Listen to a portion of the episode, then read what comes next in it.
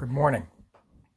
This is the Moravian Daily Text for Friday, April 19th, 2019, and the watchword for Good Friday. The Good Friday watchword is John 3:16. For God so loved the world that he gave his only son, so that everyone who believes in him may not perish, but may have eternal life.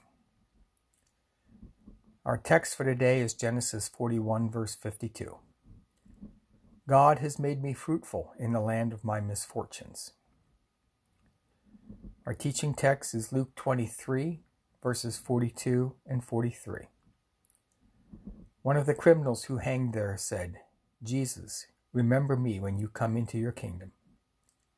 Jesus replied, Truly I tell you, today you will be with me in paradise. Let us pray. Lord Jesus, even when things look hopeless, you remember us, promising paradise this day. Deepest thanks to you, our dying Lord. In your name we pray. Amen.